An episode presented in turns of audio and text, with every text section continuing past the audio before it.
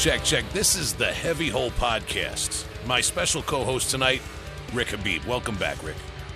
Hey, thanks very much there, William. How you doing? Uh, of course, man. You're always welcome on my platform, man. And yes, I am your host, Will Smith. that's I a, love it.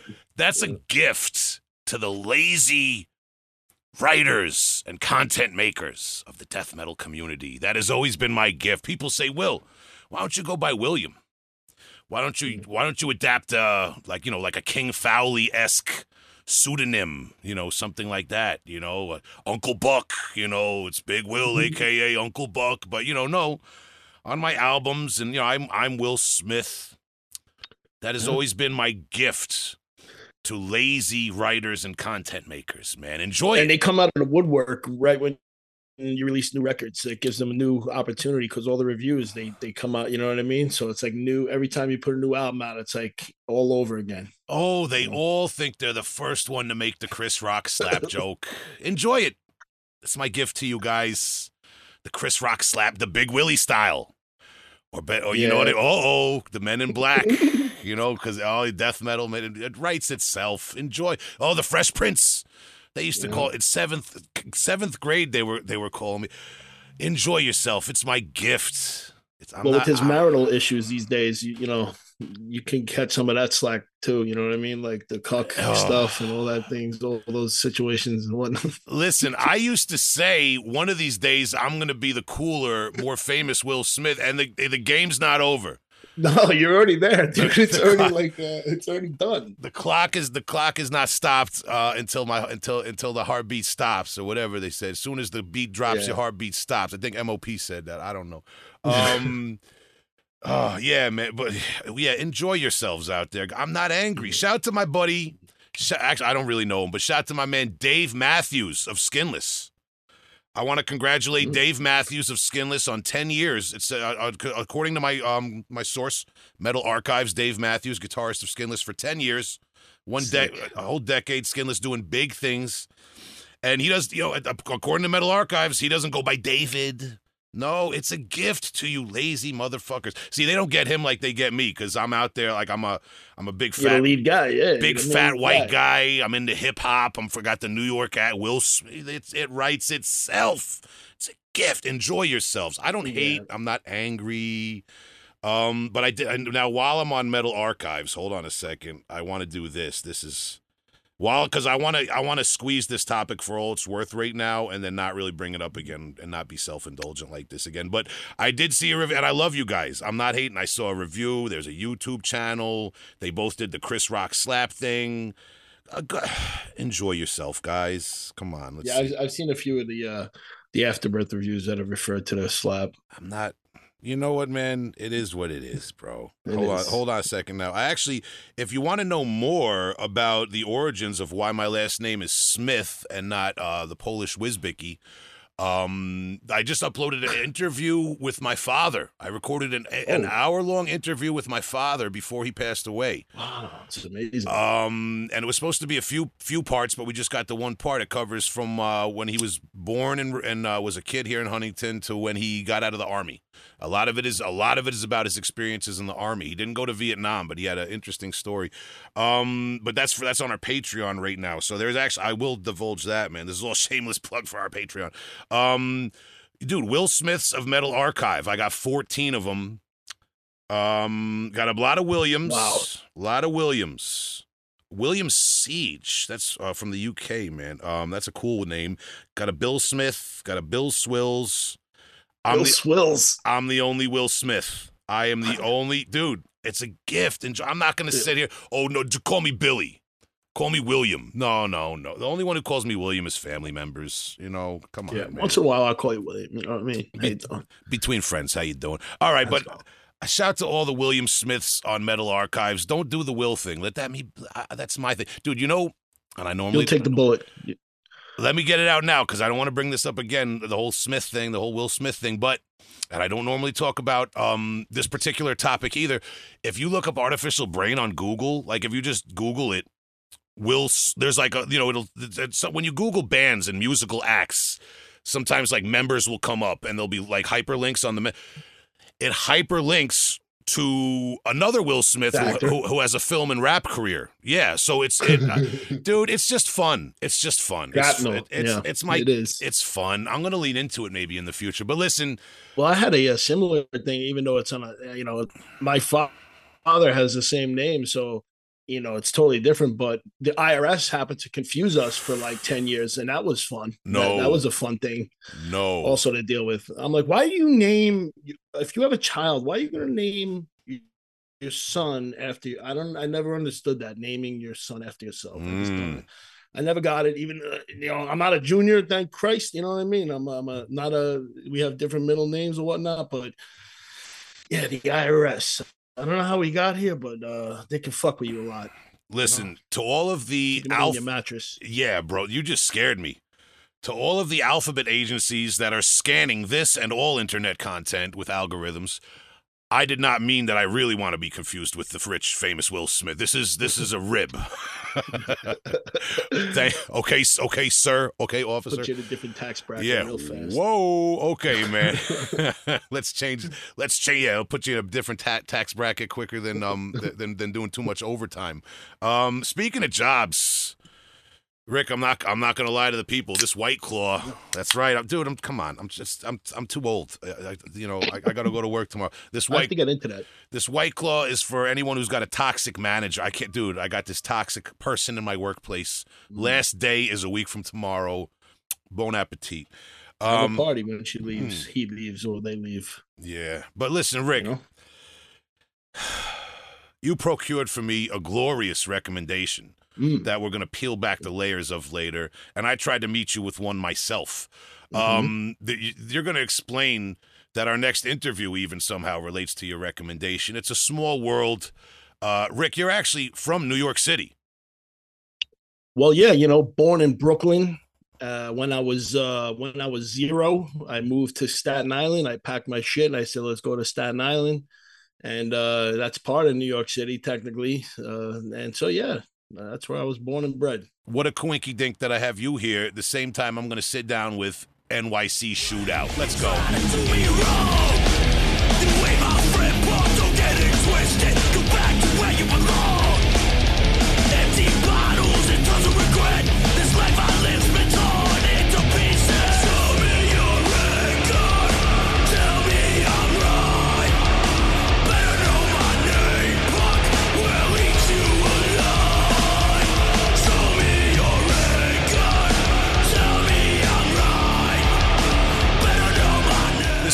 Will from Heavy Hole Podcast, and I'm here with Morty Shootout of NYC Shootout uh, and many other bands. Welcome to the podcast, Morty.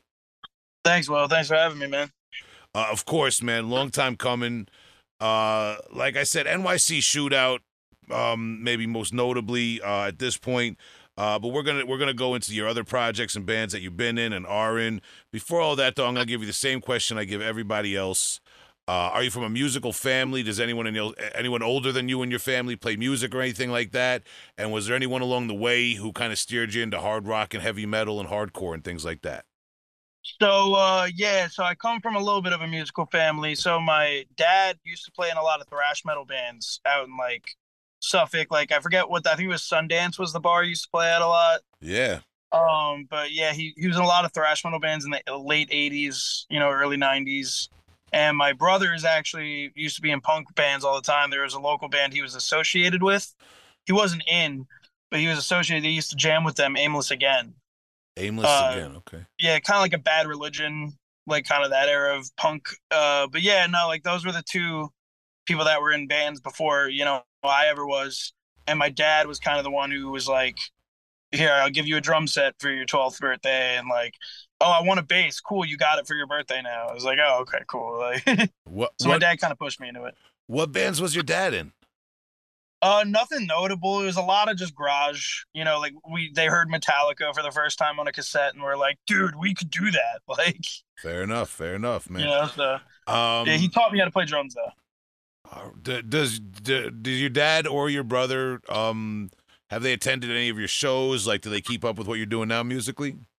Uh, my dad does. My brother kind of does his own thing. He works, you know, a lot, so I barely even see him at the house. But my dad's been to a couple shows. He was actually at the first ever Hard Knock show. So that was pretty cool for him to be at AMH and shit, and like got to see what the crowd's like. Okay, now Hard Knock is an underground label that's also involved in booking. Is that correct? Yes, that's ran by my friend Anthony from high school. Okay, because I know that you're affiliated and you you know you help out and, and things. Yeah, like I'm kind of the. I just smoke weed when they're he's booking a show. I'm like, yo, dude, this would be a cool band. They're sick. fair enough. Fair enough. All right, so uh, so is, so drums is your first instrument. That's your first venture into Yeah. music. yeah, I got into drums, then bass, then guitar, and then once I found guitar, I was in love. Did you used to jam with your family members when you were a kid? Yeah, so me and my dad used to bust out a couple Metallica and Megadeth covers in the basement when we first started. That's sick. so I found my friend Miguel actually from uh, middle school, and I, I found out he played bass. So I was like, "Oh, dude, if you could play bass, guitar is just like a couple more fingers, dude. Just like you know, get hop on it." And we did a bunch of like, he was into pop punk, so we did like Blink One Eighty Two covers.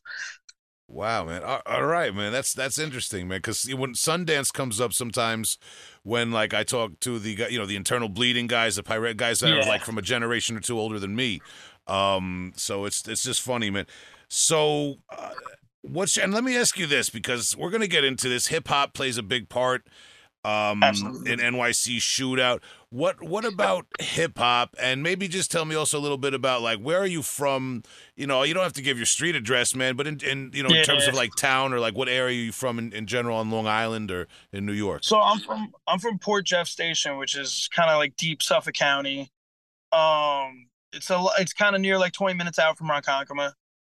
Um, that spot's it, it- I mean I kind of with that spot's a lot of uh, like heavy Spanish area, so like a lot of those kids would bump like hip hop on the bus and stuff like that when I was just into like Metallica and stuff. And once I heard that, I was like, "What the fuck is this?" Was like, "This sounds cool." I think I think the first rapper I think is as a white person, it's the go-to first rapper is Eminem. Um, and then once I found out about Eminem, it was Dr. Dre and like fucking the whole West Side stuff. And then I got sucked into hip hop when I was like 14. Yeah, um, yeah, Port Jeff State. I'm, I I go out there a lot for for work. I'm from Huntington Station. I've always felt that there's a similar dynamic because Huntington Station and Port Jeff Station, you both have like these areas around the train station where crime is a little bit higher. There's issues with Yeah. poverty. There's things like that. But they're like they're the gateway to these beautiful like North Shore downtown wealthy areas. It's a similar. I always say it's it's like my heart rate. It's up and down. It's up and down. yeah, yeah. like depends where you're at. Uh, R.A. the rapper R.A. the Rugged Man raps about Port Jeff Station a lot. Um, in the old days, anyway. Interestingly enough, about R.A. the Rugged Man, he went to the same high school I did. There you go. Yeah, so he was obviously much earlier, but uh, he went to Comstock High School, dropped out. I, I wish I did that, but he got to do it instead. so there's that. But So he's, he's. got- actually a local legend, though. I was gonna say he's like a local legend to you guys, huh, man? Like, uh, like uh, there's uh, uh, like, I, I mean, I, he's he raps about the Port Jeff. Um, what what do he call it in this song? What you know, the Port Jeff house and what bringing bringing sluts back to the Port Jeff house or whatever he would say and all that, all that crazy yeah, shit. Yeah. yeah, yeah, yeah, man.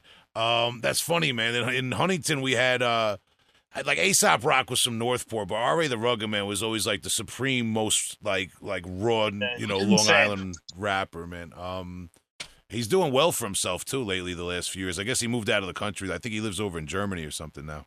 yeah, I mean, shouts out to him. I wish we could get the fuck out of the U.S., but yeah, yeah. I mean, I, I get you know, there's part of me that wants him back on Long Island, but then part of me is like, I would probably move if I had the if I had the money. To. oh, dude, yeah. The minute the minute I get an opportunity, I'm out.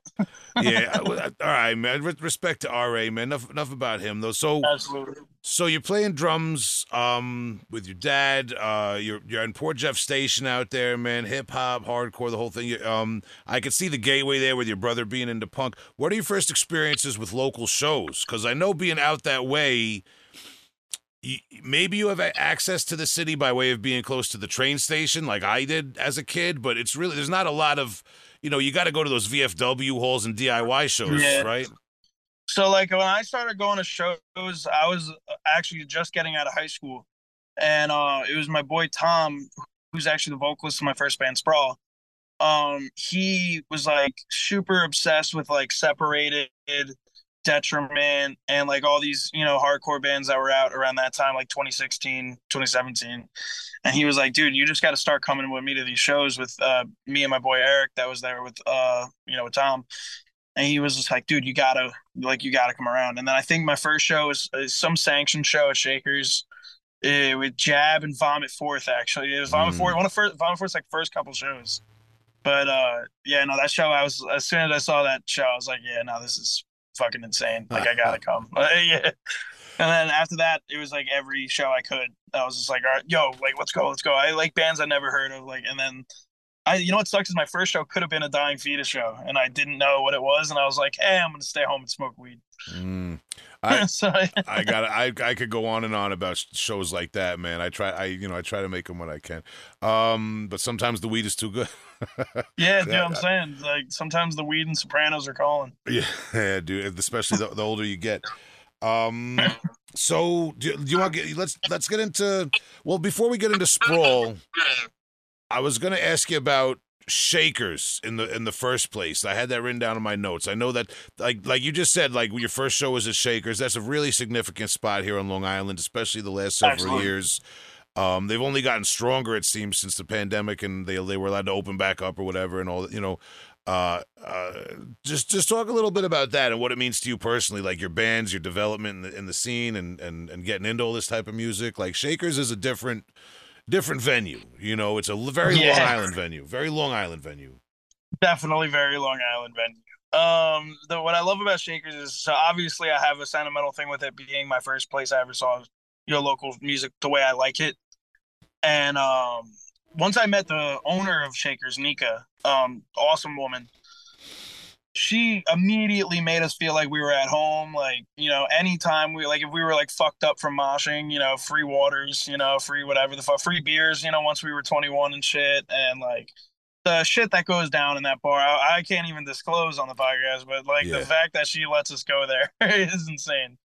Um, but yeah, no, like that spot will always be like, I think that's, but without that spot, I'm not doing this at all. Cause like, a lot of venues are either like you know like they they like established bands and like they'll hire like an opening band if it's like they know you, you know. And so like when you go to Shakers, it's just like yeah, wherever the fuck you're from, just go on stage, do it, please. like we need bands. And, and it's just like I don't know. I feel like Shakers has more opportunity for people to like get a crowd. You know what I mean? Like get like start their audience, and then once you can rise up, you get to play these better shows more like AMH and stuff like that. The Shakers is like the developmental ground, I think, for local music in Long Island. That that's a good way to put it, and it's also, but it also like random, randomly crazy shows will pop up there too. Oh yeah, like dude, like snuffed on sight the other week was insane. I was like, yeah, a lot of a lot of wild shit. Um, well, let me ask you this too. While, while we're talking about, you know, you kind of, you get out of high school, you start going to the local shows. At that point, you're already playing guitar a few years, or yeah, so I start. So basically, uh, I was doing drums when I was 12. I got that Christmas 2012, and then around Christmas 2014, I started bass. But bass, I felt was just too easy, and I was like, I need to do something that will challenge me. So around 2015, I got my first uh, Les Paul, mm. and I was just like, I'm gonna play the shit out of this, and I did for years until 2016, where I started doing like a lot of heavier drugs and I just I just stopped getting away from music. I'm like, yeah, well, this music shit kind of sucks. I'd rather just do this. like, I got super into just rap, and I kind of stopped listening to metal for a very long time, and was super into hip hop only. Like, whatever the newest shit. Well, I was big cloud rap guy when it started coming off, and like. I just got obsessed with that and actually wanted to do that and did like a little side project later on. But I was super, super into rap to the point where I didn't want to do anything until Tom showed me like sanction separated and all that shit and like Hangman and I was like, oh, this shit's like awesome. Like I never heard music like hardcore before, so I was just like, all right, maybe I should pick up the guitar again. And then once he showed me metalcore, that's when kind of everything popped off. What about E Town Concrete? Where do they play into your musical journey? Oh, funny enough, so obviously we know uh, Anthony says a funny word in the first couple albums, and um, my boy Ruben, who's you know who's black, was just like, dude, if you want to hear the funniest band ever, listen to E Town Concrete. And I was like, well, what makes them funny? He explains that. And I'm like, all right, I got to listen to this. So he shows me for the fame, and I'm dying laughing. And I, and I thought it was great. I, I like when I first heard it, I'm like, this is insanely good.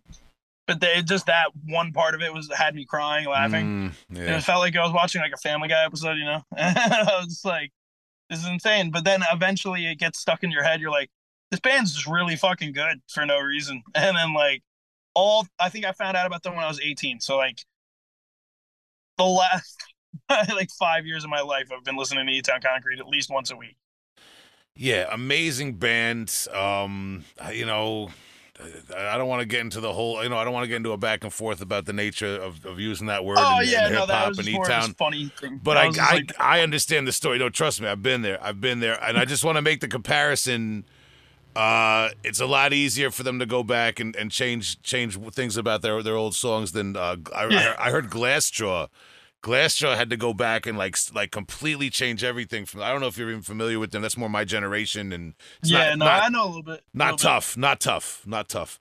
Um, they're, I think their whole concept aesthetically was they weren't tough. It was like breaking up with your girlfriend hardcore. But he had he had okay. to change a lot of he had to change a lot of the stuff on that because it was misogynistic. They like played the whole album recently and they yeah. had to go back. I don't know, man. While we're on the top, but um, the '90s was a funny time. The '90s was it a was very awesome. That's all you gotta say. It was an awesome time. it was a funny time, man.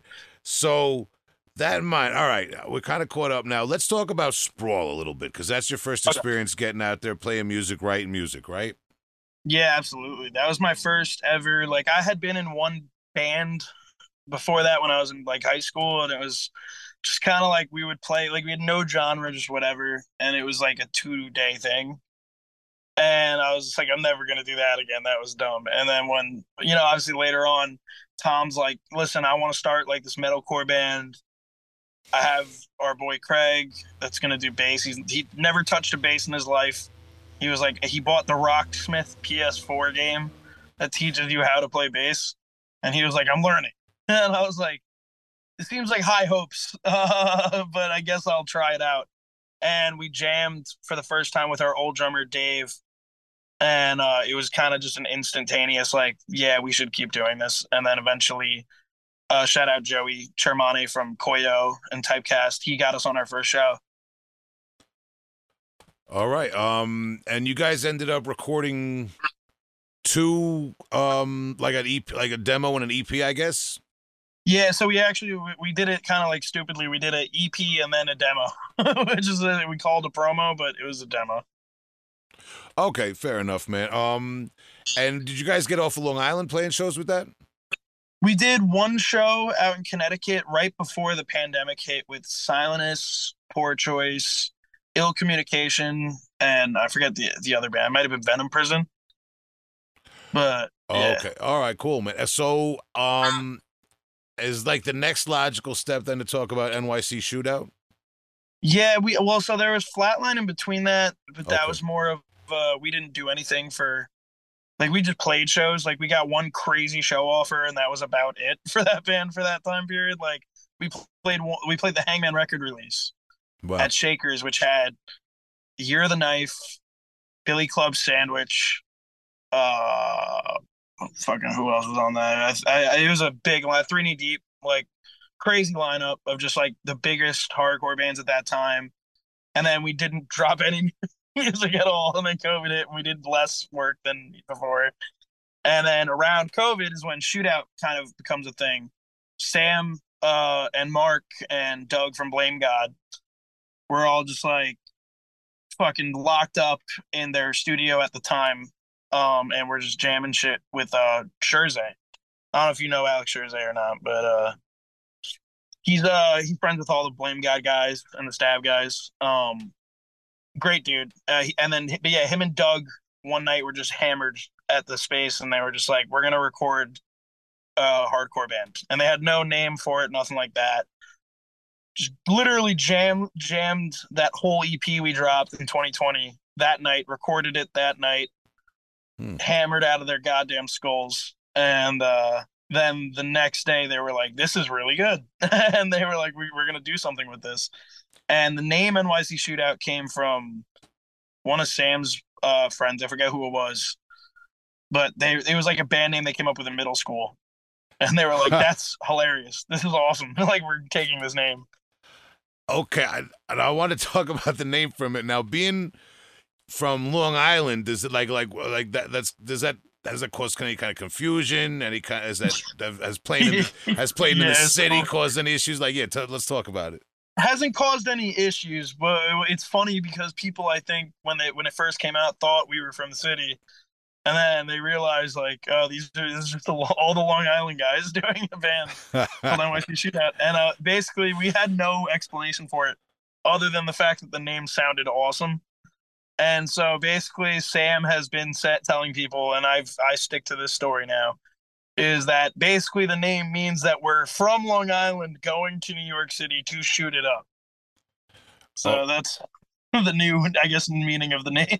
All right, man. I'm not. I'm not gonna do merch for you guys if you play next time you play the Bronx. All right, that's all I'm gonna say. um, all right, but no, fair enough, man. Uh, uh, and you guys put out the Shoot You Shot, um, 2020 EP. Um, now that to to me personally, I did. I really enjoy it. It's like it's interesting hearing that it was written really quick and everybody was pa- partying or whatever. Um, because it's you know, just for the listeners, hardcore fans, like we were talking about E Town, E Town Concrete before, man. You know, it's, it's definitely it's definitely Yeah. worth a shot. You know, for people to check it out. And Sam, um, uh, played played me a, a preview of some of your upcoming material when we were on tour in the van with Examinated. Um, the the hustle continues is the upcoming album. Can you can you tell us a little bit about? Uh, like like when we might expect that? Is there you know is there a label or a platform? I don't know. Like if you want to plug that or Yeah, so that'll be coming out. I'm hoping in the first like three months of 2024, it should be out. Uh, we're finishing. We're about 90% done with it. Uh, it's gonna be out through Hard Knock Records. Uh, it's gonna be our first major like release. Release. We're gonna treat that as like their our main thing.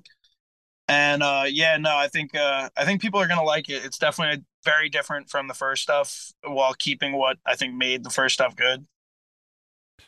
Um, can you can you talk a little bit about some of the topics because it's a real street level band. It's a real off, you know, like you're, you're talking about real life topics. Um, you know, you, you're talking about you know the things things that go on in the neighborhood, so to speak. Just tell us about some of the topics you explore on the new album. So on the new album, we got songs about like I had a lot of shit come up, you know, in the last two years of my life where I was kind of like on and off drugs, like in a serious way, not in a fun way, like like I usually am. um, uh, and that kind of you know was fucking with me for a little bit, so it kind of created some divide in my friend group. So a lot of these songs are about like, you know, like kind of friends turning on you at your lowest moment, sort of deal, and like there's certain songs that are just for the shits, you know, like just getting drunk, smoking weed, you know. I try to make it more true to hip hop than hardcore, where a lot of it is it's it's a story. There's there's it's not like a set, you know, I'm not here to spit any sort of moral values to you, but like, you know, like a lot of the songs are kind of like it can go from a serious I'm gonna fuck you up track to emotional, you know, like deep dive into my head or it could just be about partying with your boys, you know, at the practice space after jamming for a couple hours. So it's kind of a mix of everything. I, I like to think of it as kind of just one big movie.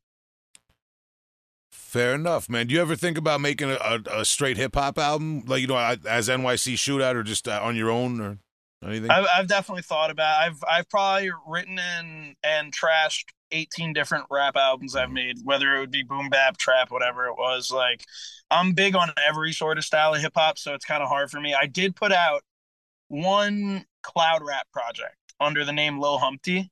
um hey, shout out anthony from hard knock he came up with that name uh but yeah no uh we dropped it and it was just kind of me and gord from flatline and no unity fucking around in the basement with some youtube beats and we are like i hit up the producer i'm like you care if i upload this he's like go the fuck ahead this is great and i was just like cool so we just we just dropped it on soundcloud and then eventually got uh, paid for all the beats and ended up getting it on streaming so if you want to listen to it lil humpty greatest hits on uh apple music and spotify All right, man. Um, uh, so all right, so the the hustle continues. Uh, the new NYC Shootout album early next year.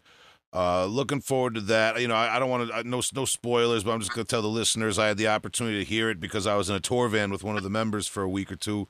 Um, and I'm definitely looking forward to having a copy of it myself. Uh, so lately, though, you've also been well. Maybe let me pause the let me, let me press press brakes on that for a minute before we before we switch gears because NYC Shootout, you guys have played out of state. I know you guys have been play. You guys have been hustling pretty hard the last few years playing shows, right? Let's talk about that. Where have you? I know you've been down to Maryland a few times. Where else? Talk about it. Yeah, Mar- Maryland's like our second home right now. Everyone there is obsessed with us, which I love, appreciate. So shout out all the Maryland scene. Um, we played Jersey a couple times, but not in the way you might expect. When we played Jersey, we played these pro wrestling pay per views, and this for this company, Violence and Suffering. It's a deathmatch wrestling company that's on uh, FITE TV, and kind of like the i pay per view pro wrestling world. Uh, I'm we're friends with the promoter Isaac, and he was just like, "Dude, shoot your shots, like sick. Like, would you guys want to come down?" So we played Jersey twice through a wrestling show, not even through a hardcore show, but each time there's mosh, which I thought was awesome. Uh, and but yeah, Jersey we played, and we played Philly a couple times. okay, man. Are you a pro wrestling fan? Massive pro wrestling fan, yes, for my whole life. All right, man. Well, yeah, you're you're a little bit younger than me, man. So, what is like your earliest pro wrestling memories? Like, who who was who were your go to guys as a kid? So as a kid, I, I so I started watching when I was like four. So I started watching really early. So I want to say my first exposure to it was WrestleMania 20 Mm, with uh, Chris Benoit winning the world title at the end, wow. uh, and Eddie Guerrero hugging him. You know, like that ending. Uh, that was my first Mania that I watched live, and I, I would say like yeah, Eddie, Benoit, Angle, Cena, I uh, Flair, um, and then once I started watching the old stuff, Bret Hart was my number one. Yeah, dude. I my one of my favorite things in the world is those super cuts of Bret Hart shitting on everyone and being bitter in interviews. It's the best. He's Yeah. awesome. He's I, like, I do a I do a Bret Hart uh bit with Sam where I'm just where I'm just like, oh well, you know, uh these guys they claim that uh you know, they think that they're better than us, but we were we were always better than them and they always wanted that. You know, I love Yeah. In Bret Hart's voice. It's the best.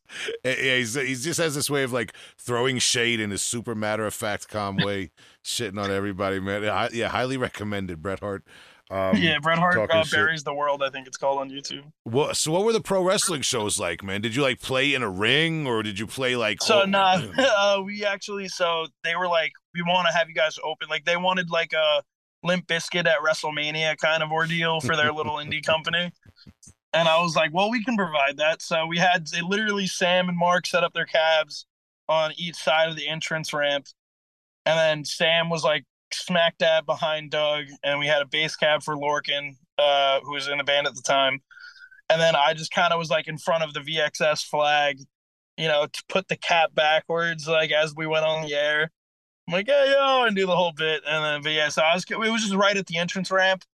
And the second time they had a little side barrier where it was just us hanging out the whole show talking shit. So, like, if you were watching the show live in the, like, in the place, there's just like the fans and then just like the side area with all the instruments set up and all of shootout and all of our friends just getting hammered drinking Faygo, like smoking weed inside the building. Like it was so funny. Like we just had a, and like going backstage and seeing like Two Cold Scorpio and like like that shit like that was crazy. That's awesome, man. Where do you get Faygo in New York? Uh, so I'm an asshole. I go on Amazon and spend forty dollars to get it. are you are you also into the Juggalo subculture? yep, yep. Big Juggalo. Are, no, Never like- been to the gathering though. Okay, okay, all right. When, when now, how do you get into that stuff? Because that because you don't necessarily find that at the Long Island hardcore shows. Yeah, so ba- it's funny enough. So I got into ICP specifically when I was probably in seventh grade because I I think it was the backyard wrestling games on PS2. Mm. because I'm a big PS. PS2 is my favorite gaming console. So like anything involving wrestling or skating, I would always just pick up. And so I, I remember seeing backyard wrestling, and then ICP was like in the game, and I was like, "This is who the fuck are these?" I thought they were just wrestlers. Like I didn't Yeah. know they were like even a rap group. And then I heard them, and I'm like, I, I my first reaction when I ever heard ICP was, "This is the biggest pile of horse shit I have ever laid my ears on." And then it, the second time I listened to ICP, I went, all right, let me let them cook for a second. Hmm. and, and then by the third time I was listening to it, I knew all of Hokus Pokus. like it was just like I'm like, all right. Then I found out about like Twiztid and like all the other shit, you know, on the Juggalo side. And then I think it was funny enough. I stopped listening to it. Then I got into high school and found out about Danny Brown, who's one of my favorite rappers, Hmm. and he's hugely like respected by the Juggalos. And he's not a Juggalo. Uh, I don't know what this guy's name. Uh, Juggalo uh, rapper at all, but uh, he got me back into it once I was getting into hardcore at the same time. So I was listening to like hardcore for the very first time, like figuring it out while also in the car listening to SoundCloud rap and just ICP. hmm I I am not necessarily a ICP fan, but I have a lot of respect for the the kind of business model and the the idea of building a whole subculture out of your your independent um music you know that that whole sort of thing man. You know with, with hip hop i'm very new york centric and you know that to begin Same, with man. so it's so so I, I used to think ICP was an embarrassment when I first heard it. Like I really didn't like because I was I'm a big my favorite rapper is Jadakiss. Mm, my favorite rapper of all time. And so when you hear like ICP as a Jadakiss fan, like you're legitimately just dying laughing. Like you're like, what the fuck is this shit? But I think what I liked about it was it was the same reason I like hardcore. It's very DIY and like they're true to themselves. So it's like they they did a lot of the shit on their own, but they were you know like they knew how to market themselves. They knew their fan base. They knew who to like. It's not like they're trying to get on stage and act gangster. You know, they're just a couple dudes that like wrestling and clown makeup and fucking Faygo root beer and shit. You know, so it's just can't hate on it. I've definitely enjoyed listening to them on podcasts and in interviews they've done the last several years. And I always like I always go back and try to give things a chance. You know what I mean? And I got to admit, a few years ago, I don't know if you follow, but Shaggy Two Dope, right? That's the guy's name, right? Yes, yeah. He put out, I guess it would be his second solo album, uh, right before the pandemic, 2018, 2019. That was Yes. I. There was a really good. There was a really good single with a video, um, and and there was, and I ended up listening to the whole, the whole, the, the whole EP or what album, whatever it is, man. It's really good. It's the production is like very has a lot of old school hip hop samples in it, man. Like I, so. I, I don't know the whole catalog, but that's one thing that like it kind of came up in my algorithm, and the, I, I the single was good, and the whole thing is definitely I would recommend it, man. It's it's tight, you know. Um, has an old school hip hop kind of vibe, you know, like like old school kind of West Coast hip hop vibe and some some good shit. Absolutely. Um, but all right, man. You, you know, you mentioned Faygo, so I had I had to I had to I have a fascination with the Juggalo culture, you know, like like respectfully. They're, they're man, you fucking know? weird, man. I, I'm not as far as them as a lot of Yeah. them, but like those guys, they'll fucking they'll go crazy. I only think it's a few like um, you know, DNA bubbles away from being a death metal guy or whatever other, you know. Exactly. uh, yeah, I've seen a lot person. worse at some death metal shows, man. Trust me. I've seen a I- I've at shakers sometimes too, man. You never know. You don't have to be a juggalo. Man. especially especially a chick. Um, all right, man. So that that that being said, let's let's move on because I want to talk about also No Unity. That's a band Yeah. you've you've been you've had going for I don't know a few months now. Like like it's you started Yes, earlier this year. January. Kind of a fresh band. Um, talk about it, man. So no unity kind of so around it's weirdly enough i was just like around the end of 2022 i was kind of feeling a little bummed out on shows not for any specific reason i think i was just overworking myself and i was just kind of overstressing about things i shouldn't have been overstressing about and i got to a point where i was genuinely like i think we had a show at the end of the year our first ever festival Down mania and i was like ah, i don't know if i'm going to keep doing it after Down mania i think i might stop and I was literally debating on just like you know like drop THC and then end it, you know, do like a tour or whatever, and then just like I'm gonna I'm gonna go to shows and have fun again. And uh, then Beat Down Mania happened, and it was such a good turnout, and it was a lot. Basically, the concept of the fest was take more slam adjacent death metal bands and beat down hardcore bands and straight up hardcore bands and put them all under one bill for two nights and just see what the fuck happens with the mosh and like hopefully you know somebody gets injured or whatever. And uh we uh it, it was a success. Everyone had a good time and that it was just such a good vibe those two days that i was like dude like i can't stop doing it. Like this is too fun. Like i can't. Like why what am i saying? And my boy jacob uh who's been going to shows for years he had never been in a band before and he's pretty good at bass and i was just like dude we got to get you a band So I had the name No Unity on the back burner for years, and I was just like, I think it's time to use that. So we just kind of used it, and then I got Grudy from Physical Altercation and Real Despair. I got Kenny from Hospital Bomber and uh, Private Mind, and now in, I think Stabbed and Exsanguinated. Um, and then who, who else? I think that was it. Am I missing? I'm Gord. Yeah, I can't believe I'm missing Gord. yeah. Yeah, I got, I got to get Kenny on the show too, man. Um, Absolutely. Kenny Kenny's did, awesome. did that two week exsanguinated tour with us this past summer, man. Busy guy himself. Uh, Absolutely. I don't know how he does it. you guys with no unity, you guys recording?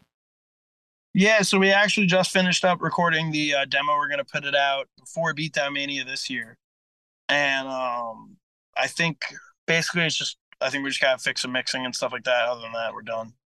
So that's basically basically 100. percent Okay, got it, man. When we were talking before, because you had a lot, you you you have a lot of bands, um, peripherally. Uh, Dead Weight, uh, is that a current band? Yeah, that actually just started up this past September. Okay. And that was uh it, it had been a band for a while, so it's basically a couple members from an other band called uh, Final Offer that they played like one or two shows, kind of faded out just because everyone was doing had different ideas and were doing different things.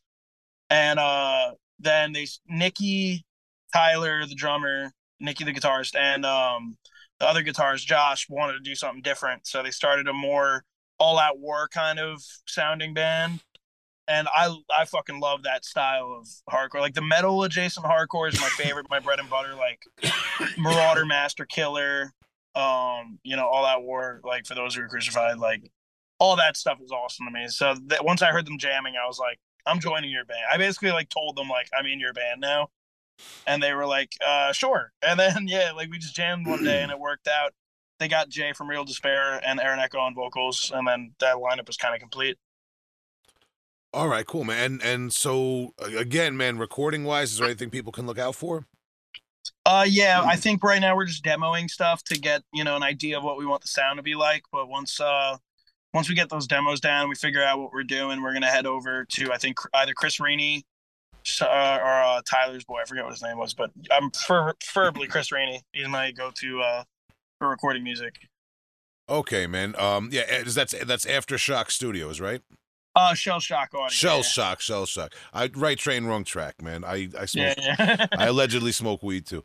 Um, and as if you're not busy enough with all that stuff, you also mentioned to me you just recently joined uh, another local Long Island band, Pink Mist.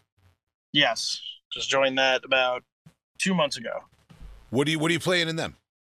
So I'm playing uh second guitar. Uh we don't really have rhythm or lead, so you know, just second guitar, but um yeah, no, they wanted to be sound a little more full and I had been a fan of them for like basically since they started playing, you know, shows like uh, venues because they, they had been doing like basement shows. Like they're very DIY that whole friend group, like the Pink Mist Raid Comeuppance friend group Mm-hmm. and they they were just kind of doing shows backyards in Nassau and like basements and like until someone finally threw him a bone and we were like, dude, play this fucking show and Pink Mist kind of started blowing up. But uh, yeah, they they wanted a kind of a more full tone for their stuff, and I just love writing the stuff they're going for. And it's one of those bands where like you join and you're like, oh, I can be extremely creative with this. So once I joined that, I was like, uh, once I found out what I was doing in that band, I was like, all right, all cards on the table. This is my new like obsession. This is pink Mm. pink shit. So you're gonna be writing with them. Yeah, we actually literally my first jam session with them, we wrote a new song that we're playing at the Incendiary holiday show. So yeah, like All right. it's been man. going pretty good. Sick. Maybe that's a good point. What you just said there. Um, for me to ask you to plug some shows you got coming up. Yeah, so we got uh let's see, I think uh, we just announced today, November 25th, Comeuppance record release uh shootout is gonna be headlining that. Um and then after that we just got Beatdown Mania, which is December 8th and 9th at Shaker's Pub. Uh lineup isn't out yet, but I can confirm that uh Pink Mist is gonna be on it No Unity is gonna be on it. So there's that, and then I am booking a show for the, for the first time on my own, January twelfth. Uh, I can I can only confirm D Command No Unity, Scrutinize, are all on that. So just kind of figuring out the placement right now. Okay, man. People can follow all your bands on social media. Um, and like we said, uh, NYC Shootout has the Shoot You Shot 2020 release on Bandcamp. Um, no Unity, uh, I believe we're still waiting on a recording, but Sprawl has those two recordings as well on Bandcamp. Um, that, that's where I stream music anyway. Uh, and we Gotcha. and, and we talked about um, uh, uh, you know, uh, waiting waiting for upcoming releases by some of your projects and these shows. Uh, I'll give you the opportunity to plug and promote anything else you want um, at the end, but this is usually the part where I ask you to get into recommending um, just two releases, something older and something newer, any genre of music, demo, album, whatever, just from something you listen to to recommend to me and the listeners.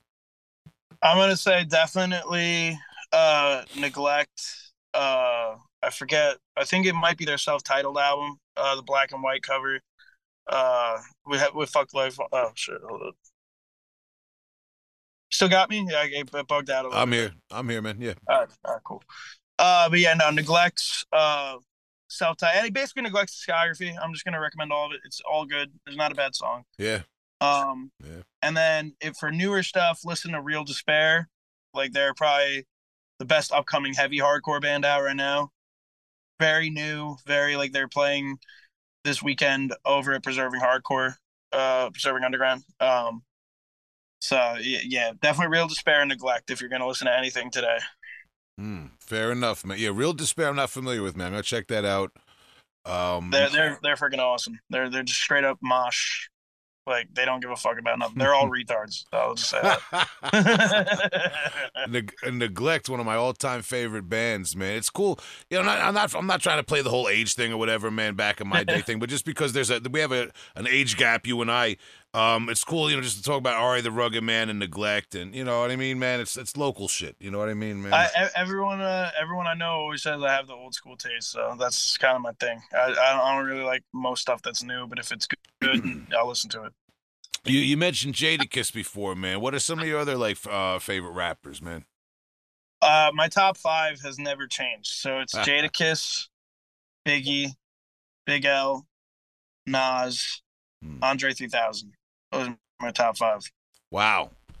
Andre 3000, man. I mean, I'm not, I, I don't argue that, obviously. Like, I get it. I've heard the guy. Yeah. It's just interesting that you put him in there with all those other guys. You're like, that's the only non New York guy there. Yeah, that's the only guy that I heard that wasn't from New York. That because I try to judge. I don't like to keep. I'm very New York hip hop. That's really my bread and butter. Mhm. But I try to keep it generalized. But the best rappers are from New York. I think it's just everyone knows that. Um, but Andre 3000, man, like his wordplay, his delivery. There's just something about the way he spits. It's just very natural and very real compared to like where. As I'm not dissing anybody, but like you know, a lot of West Side rappers I'm not big on, like Snoop Dogg and like like Dr. Dre. I like they're they're they're rappers you listen to when you're younger. I feel like when you get older, you want more realistic shit, and like I feel like New York stuff really kind of puts that out there. But Outkast also did. Fair enough, man. Uh, yeah, I've, I've always thought Outkast was cool. Always respected them, man. Very, very creative group. Like, Absolutely, yeah. a lot of different sounds, man. All right, man. All right. AT well- ATLiens are, is the go- go-to album if you're gonna listen to Outkast. Yeah. All right, man. Um, I gotta revisit some of their stuff. Uh, so Morty Shootout. We've been talking for a while. I appreciate your time. Um, any any any last plugs for anything else you got going on? I tried to include any new recordings, any shows, anything else you got going on. Uh, nothing else going on, man. Just follow Hard Knock NY on Instagram. We're gonna be dropping a lot of music this upcoming year from a lot of different bands, not just my bands, but other bands out in the scene from Nassau, possibly something from Connecticut and PA. So some old school bands might be coming back through our shit. So keep an eye out. We got some stuff planned. Fair enough, man. Is uh, I know you, I know you, like you said before, you're tight with Hard Knock Records, man. Um, do you want to just plug them real quick and talk about what they got going on? Yeah, absolutely. I mean, Hard Knock right now is the main thing we got going is Beatdown Mania. Um, again, December 8th, December 9th. It's going to be big festival. We might, might have some vendors there if you like to indulge in a little bit of some criminal activity, uh, Allegedly. allegedly. Um, but yeah, no, uh, re- really right now, Hard Knocks just look out for Beatdown Mania and look out for any upcoming releases through the label because we're going to be focusing a lot more on the music side than the booking side going forward. Got it. All right, man. Uh, Morty Shootout, thank you so much for your time tonight. I appreciate it. We're gonna be on the lookout for all that stuff you just talked about, man. Thank you, brother. Thank you. Thank you for having me, man. It's a pleasure.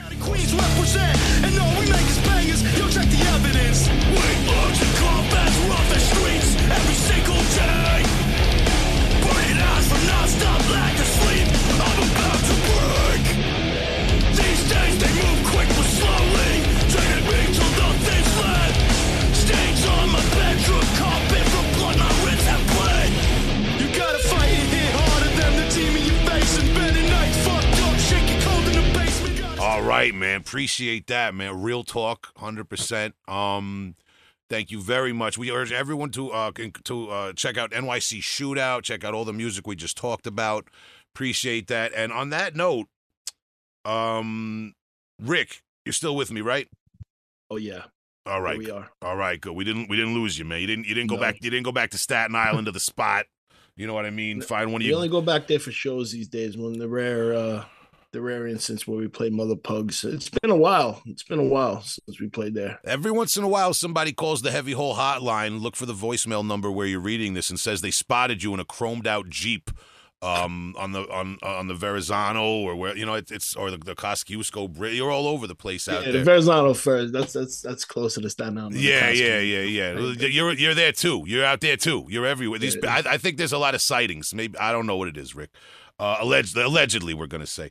Um, but but yeah, we don't know where the money came for the chromed out Jeep. But the, the, IR, the IRS, listen, it's all just a joke. We're, we're back on that. let's let let's shift gears again because Rick, you actually have a recommendation, and it's um it's related a little bit to a member of NYC Shootout for us.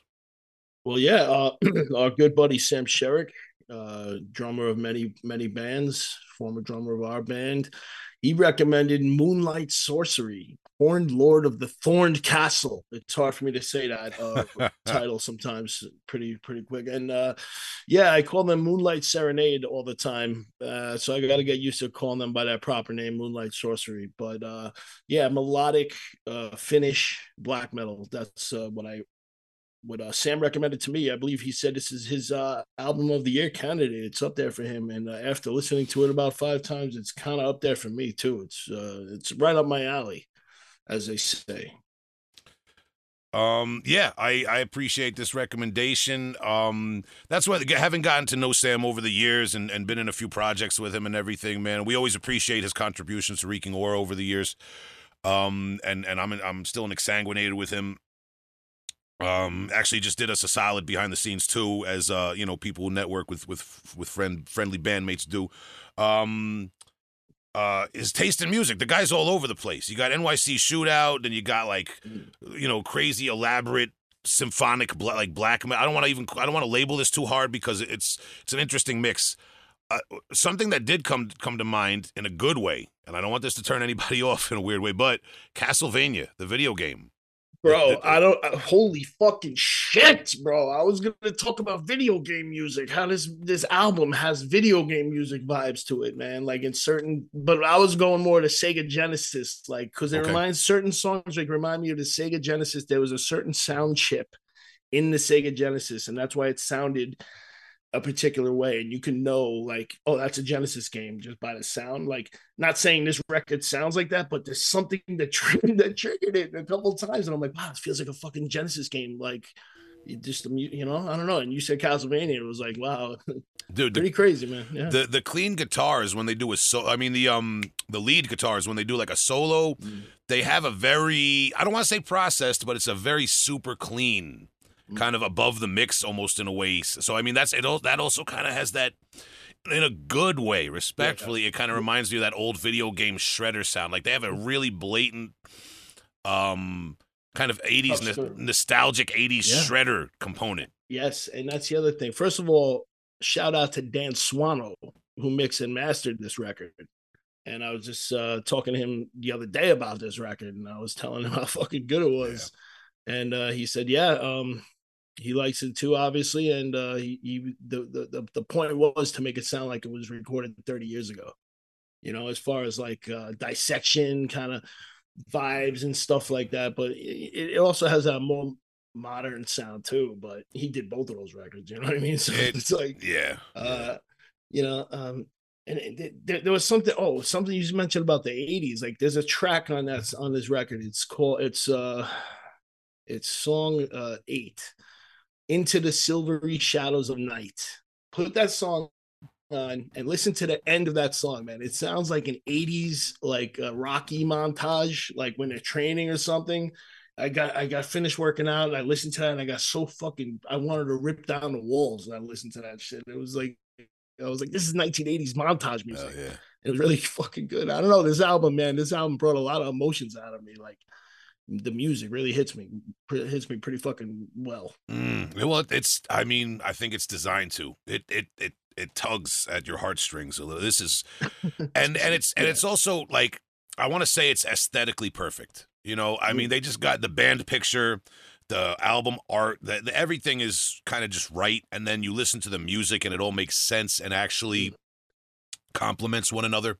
Um, This is their debut album. This is their first record too, which is cool. Yeah. They're a newer band from uh, 2018. mhm. Um, I'm not really sure like what uh, previous uh, projects these dudes are involved with. I didn't go that far, but I did order it on uh, vinyl, so I'm waiting for that to come too. Nice. That's gonna be Um, awesome, from yeah. they're from Finland, I believe. Yeah, Yeah. and you can hear the Children of Bodom influences too. Like, uh, I, that's what I heard right away. Before I even knew they were finished, uh, you know, you just hear it- not as not as if you're familiar with that band. Uh, more they were more like uh, I'm not if I'm even using the right words, like neoclassical kind of Yeah. kind of Yeah. faster stuff like this and this kind of borders on that but not not really to that extreme but it makes sense that they're finished maybe they're influenced excuse me by those guys in certain ways but you can hear you can hear a lot of a lot of cool a lot of cool stuff in there guitar work is great so it's all it's all really good man Yeah, I mean, it, it's got the kind of nostalgic '80s kind of shredaholic uh, thing going on. And Yep. what you said about like the symphonic component, like that's the thing. When I when when I hear symphonic black metal, I usually picture bands that are a little bit over the top. For me personally, for my tastes, with the with the Right. synthesizers and the sometimes the string arrangements, and like I I, I can really lean into that atmosphere and, and enjoy it if it's done uh, more more subtly over like subtly minimal metal, you know, like right. but this band I felt like they got a great balance where the symphonic parts and the the orchestra the more like um I guess synthesized parts or if there are like real string instruments there um it's supporting the metal. You know what I mean? It's it's Right. it's not they never they they're not they don't have one foot in one and one foot the other. Like it is the it is death metal, it is black metal, but it has this kind of shredding neoclassical underlying, you know, underpinning thing to it. It's yeah, I don't want to talk it to death, Rick, but um if you got any mix. yeah, any final thoughts on that and then maybe just tell tell the listeners again what it is so uh so Tom can punch it in for us. Yeah it's um it's a good melodic black metal album like if you've heard any of the other recommendations that i made on this uh show you know it's kind of up that kind of in that direction uh it's once again moonlight sorcery uh the record is horned lord of the thorn castle and uh yeah maybe tom can play into the silvery shadows of night from that record Mm. Tom, take us into the silvery shadows of night, sir. Thank you very much.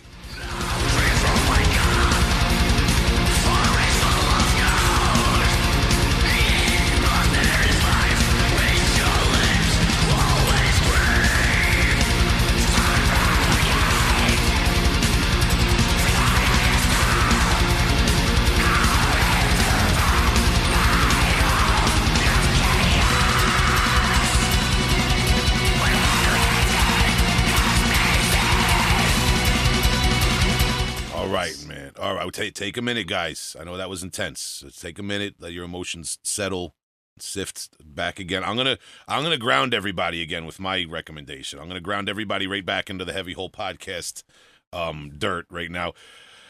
Um disclaimer. There's a lot going on. As we see now with DJ Envy in New York, uh, uh, payola is is is a is a is a very serious topic. There's allegations.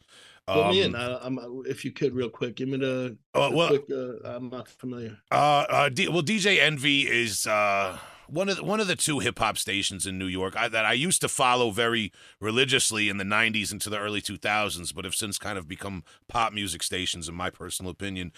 Uh, DJ Envy is one of these DJs that has a show on there, and he's very popular, and he he's got lots of opinions, and he, you know, he he he, he tells everybody, you know, what time of day it is. Hmm. Um, I guess there's some sort of allegations and some sort of like legal case underway now where he's he, he's uh you know like there's there's you know like payola is when artists Yeah, or or record labels yeah. yeah, they it, i mean it still allegedly goes on in a lot of ways and in a lot of ways it's adapted to social media allegedly and things like that but dj envy and, an, and a business partner of his are facing a lot of ag- allegations. It's complicated. There's also like i think there's some sort of uh you know financial scamming on the side going on. I don't know um again allegedly but i i follow the star report.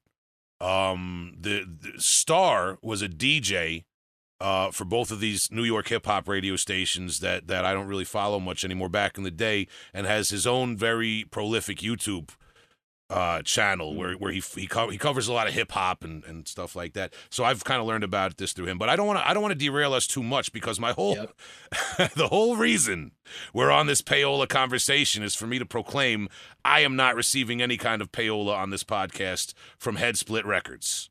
Um, I just happen to recommend their shit a lot because they put out really good shit that I like. So with that being said, um, and I encourage everyone to, to look into that DJ Envy story if they follow like that that kind of New York hip hop thing like I do, man.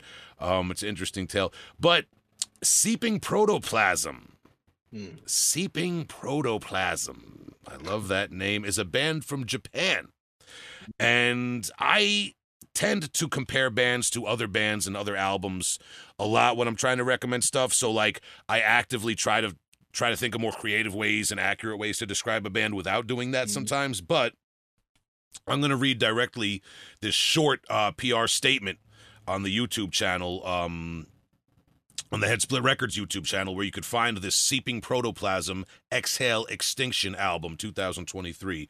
Uh, brutal, pulverizing death metal sickness from Japan set out to channel the classic mid late 90s Midwest sound of Flesh Grind, early Lividity, early Waco Jesus, early Skinless, etc., never teetering too far into slam territory. Let me say that again never teetering too far into slam territory. Love that concept and the alliteration are used in that sentence. Just focused on pure sonic low end brutality, much like Adam Rotella is, uh, respectfully. Pick up this sick album and naturally exhale extinction.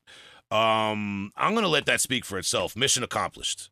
As a as a guy, I've said this on the podcast. I beat this this this notion to death that I'm 41, got into death metal in the late 90s, United Guttural Records, all that shit. Guttural right at the time. Yeah, yeah, that was that hit for me like 17, 18, 19. I thought that was the be all end all of death metal. I didn't even want to hear about it if it had thrash metal stuff in it. That I got into that later on in my early 20s. Um so this is I feel bona fide to say that yes, Lividity, Waco Jesus, Flesh Grind, Early Skinless, yes, y- yes. Listen, if you like all that stuff, if you listen to this podcast and you know that deal, if you know Head Split Records, uh, in- the words of DJ Khaled, another one, okay? And I'm gonna I'm gonna leave it there. Rick, uh, your thoughts? Did you get a chance to spin this? Uh, yeah, I did, and uh, you know, I, I I did refer to uh like a, the the first malignancy record and uh, old the the first Waco Jesus today just to compare sound, and they they they went for that they went for that sound, right? You know, so it's it's definitely uh definitely a tribute to that and and it made in that in that mold. So uh and and yeah, like you said, mission accomplished. It's uh like 20, 27 minutes. You know, there's some cool riffs. Uh it's uh you're like yeah i noticed that too. I i noticed a little slam element in there but it, they don't go overboard with it so it's funny how they point that out and they they make a point of that um because i did notice that. So uh, yeah it reminds me of the you know 1997 something like that and uh, that was a good year a lot of a lot of fun things happened that year Oh, ho, ho, ho, slow down. It's a family show. uh, I've heard, I've heard, I've heard about them things. Um, yeah, the, the the last thing I want to say, um, with with this, we hear, a- you know, with uh, the Japanese uh, music scene, Japanese artists, um, we hear a lot about, uh, you know, experimental noise, uh, maybe grindcore things of things of that nature. But I don't think we pay enough attention, or I, I don't think I hear enough recognition of Japanese death metal. Um, they, you know, and I'm uh, uh, Japanese musicians took the Swedish blueprint and gave us Intestine Baalism, arguably better Mm. than any band from Sweden. Respect to Sweden, respect to Swano. Um, Japanese Japanese musicians took the Long Island sound and the East Coast brutal sound, the internal bleeding and dying fetus sound, and gave us Vomit Remnants, Mm. arguably the pedigree of of brutal 90s style death metal. Now, Japanese artists have taken the Midwest brutal United Guttural sound of the 90s. Mm. Uh, uh, and they've given us this masterful album, Seeping Protoplasm, Exhale Extinction. All I'm saying is, I think, um, uh, uh, you know, in my personal scene and, and what I've seen, you know, gore grind and grindcore, uh, I've seen a lot of bands from Japan um, recognized and uh, uh, signed to labels and put out stuff. You know, we kind of know know a lot of Japanese grindcore band. There's a lot of great Japanese death metal. Um, Defiled, another great band. I mean, Shout may- out to Defiled. Damn, I was just waiting to waiting to jump Mm. in there with Defiled. Former label mates of mine on Nightfall Terrorizer Records uh, back in the '90s. Shout out to Dom Decker, rest in peace. Mm. Good band. Defiled still around. Yeah, Defiled still around. Um, Makoto, uh, Japanese gentleman, came over to the United States. Um, played for Pyrexia, Internal Suffering, um, and I'm sure I'm, I'm sure I'm skipping one or two bands. Prolific musician, man. So I just you know the Japanese death metal respect. That's all I'm trying to say. yeah, new Defiled just came out this year. Actually, Yeah. I uh, didn't know that. hmm I knew they had one a couple years ago, but yeah, pretty sick. Dude, I I I follow them on Instagram, but I can't like like stuff or something because it's like some weird international Instagram thing. But I but Mm, but mm. defiled, if you're listening to this, I like you. All right. Um. So anyway, enough of that. Tom, let's hit him with a little bit of this old exhale.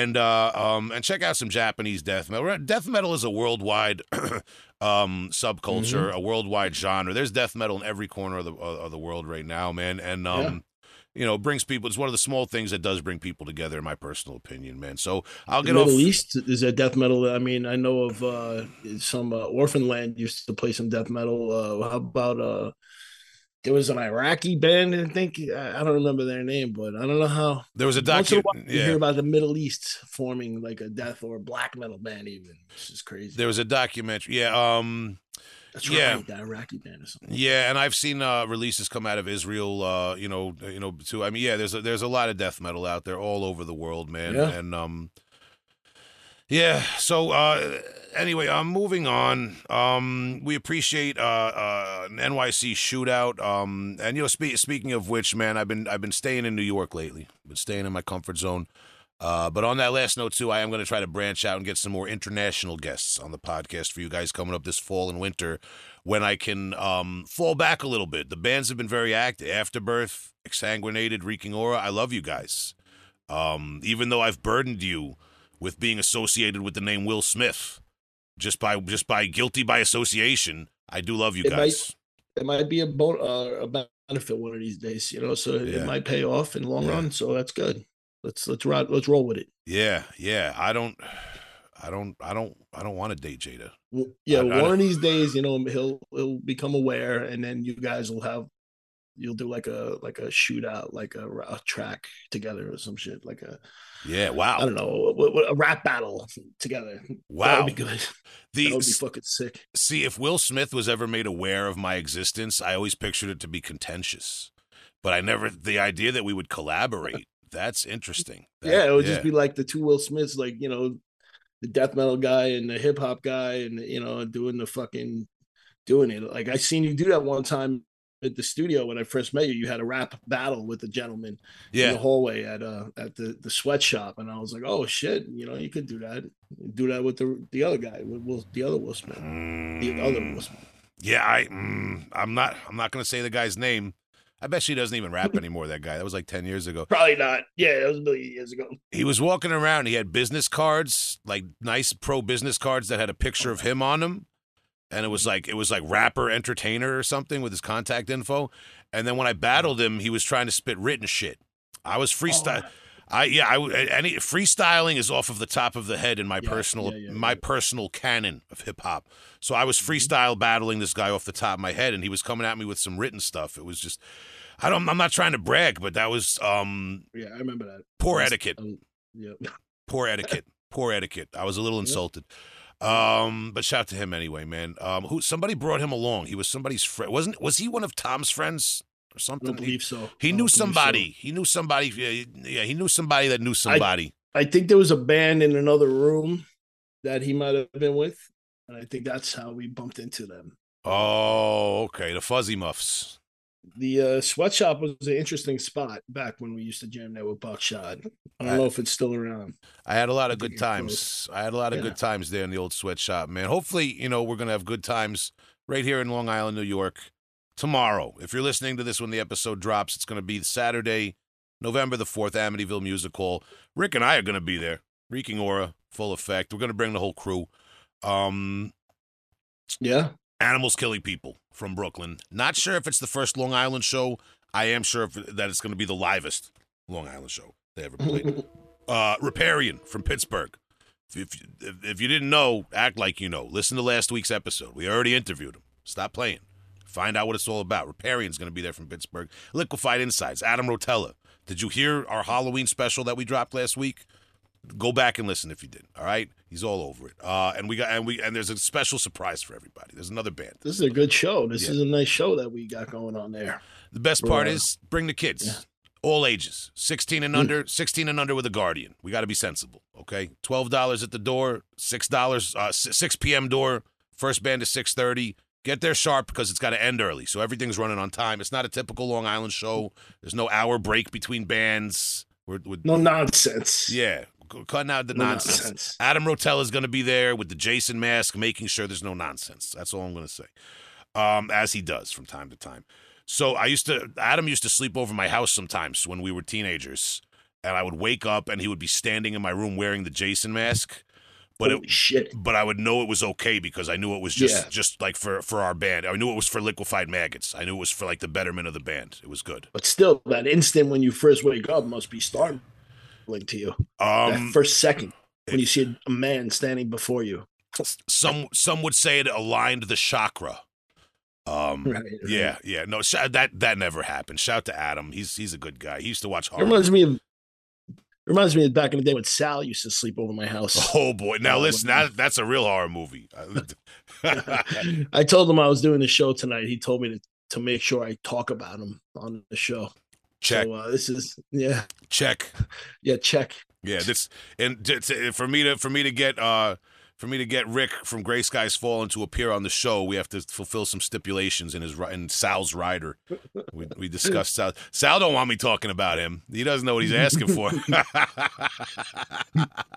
you want me? Well, uh, tomorrow, No, no, no. Hold up. is- yeah, Yeah. go ahead. Sorry. No, no, Sal. You want me to talk about you? Hold up, hold up. I can talk about Sal. I'm sorry. No, Rick. Go ahead. Go ahead. Tomorrow at the show. Tomorrow at the show. Well, tomorrow is our, our, our buddy Joe D'Angelo's birthday. Uh, we're going to see, you know, it might be a little gathering at Mm. Amityville Music Hall, but I'm not, you know, I know certain things, you know, we'll have to see how that goes.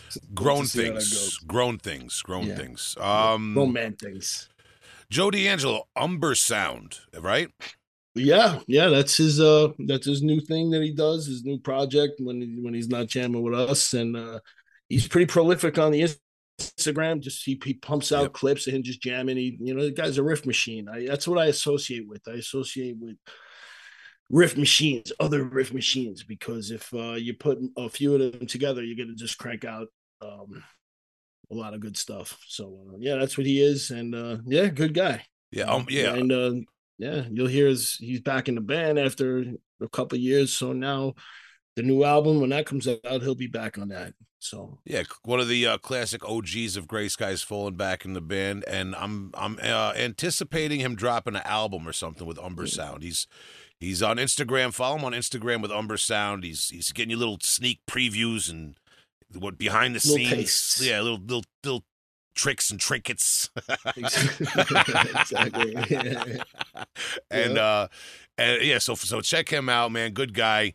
Um beyond that, Rick, I think we covered just about everything, man. You got any little updates about about gray, the old Gray Skies Fallen or anything else you got go- going on, man? Well, that's still uh, you know, uh real quick. Um it's it's gonna be the uh it's November now, so in about two months from now we're gonna announce everything and the, first single is gonna come out and video and uh, all those things and we'll find out what label is gonna put out the record and Mm. all the all the good news is gonna start happening and uh, yeah right after the new year so so a couple more months and we'll, we'll get some news out there I'm not gonna talk about the label. I'm just gonna say good people.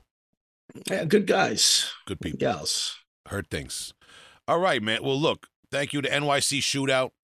Rick, thank you to you. Appreciate you coming Thanks back for on the having me. Of course, anytime. Stop by anytime. You're always welcome. You should have let me Thank know you. you. were you let me know you were coming. My mom would have made some coffee. Um my, my, I, do, I do need coffee now yeah, my mom got a new It's coffee pot. She's all excited about it. You know, she's like, we got we, Mm. we got guys doing uh, uh, shingles on the house. She's out there with the coffee. It's it's beautiful. nice She got me a new. She, if you look on the Instagram, my mom got me two E Town Concrete shirts. wow yeah. Are they, they're still they're still uh, doing things didn't they just play recently uh Well, uh, one, one of my old drummers from a million years ago, Dom Trombetta, was just posting uh, with, with E Town, I think, on his Instagram. I think they might have played. Uh, I could be wrong. Some, some something is going on. Some, They- some There's oh listen, always something going on with E Town. That's why it's still time to shine. Twenty years, thirty years later. Um, I saw them in 1997. Thank you. Uh, yeah, I, thank. That's the that that's the that's the obligatory Rick. I saw them in the '90s statement, unless it's a, it's unless it's a, I saw them in the '80s statement. Man, I'm glad glad you I checked saw that box Metallica too. in the 80s. I did see Metallica in the 80s. Shout to Hudson. Hudson wishes he could say that, man. Uh, we love Hudson, man. Hudson, I'm busting. Yo, I bust I bust Hudson balls about the Metallica. He busts my balls about my my my four extra large uh, blue camo shorts. It's all gravy, man. I got dude. I got a pair of blue camo shorts he ain't even seen yet. They're, they're I only wear them as pajamas, bro. They're fucking huge. Um. Oh boy, uh, hammer pants. All right. Um, what were we fucking talking about, man? We were we were uh, Zubaz. Metallica and um uh, Hudson. Hudson's recording the new Trog record as we speak. So uh that's good too. And tomorrow at Amityville is uh filling in on bass for Tom is Hudson's bandmate TJ. We're breaking him in on uh, as our third string uh bass player, Yes. uh emergency bass player right now. So yeah, a lot of Hudson stuff going on in uh, Reeking Orland. It's uh we're kind of like a friend. It's like the Yankees or something, man. You know, you're up to Yeah. bat. You're up to bat. That's it. Yeah, exactly. You just gotta be Um, ready. And yeah, and I, I we were I was talking E Town Concrete, and then we then we went we went wide with Metallica real quick. Um, shout shout to Hudson. That was for Hudson that Metallica moment. Um, yeah, E Town just put out. Well, they, they've always stayed they, like they've been headlining fests like once or twice yeah. a year. They yeah they E Town comes back like a handful of times a year and just like shows that they can still rock the spot. And then they put out a new single Mm. last week for the first time in like I think twenty years or something, man. Wow. And, yeah, That's pretty cool. yeah, um, yeah. Everybody should go. I mean, look, E Town is a polarizing band. You love them or you don't. If you like them, go check out the song. Come on, adi adi adi yo. That's all I'm gonna say. And yeah, so I come home from work the other day, and Mom Dukes hit me with the two E Town concrete shirts, the black and the white, because I have the black and the white over the years. I you know Cold Cut sells their merch, and um. Uh, they've they're both the white and the black shirt. I've worn the because it is a it's a work friendly shirt for me as opposed to some of my death metal shirts. I wear I wear it constantly.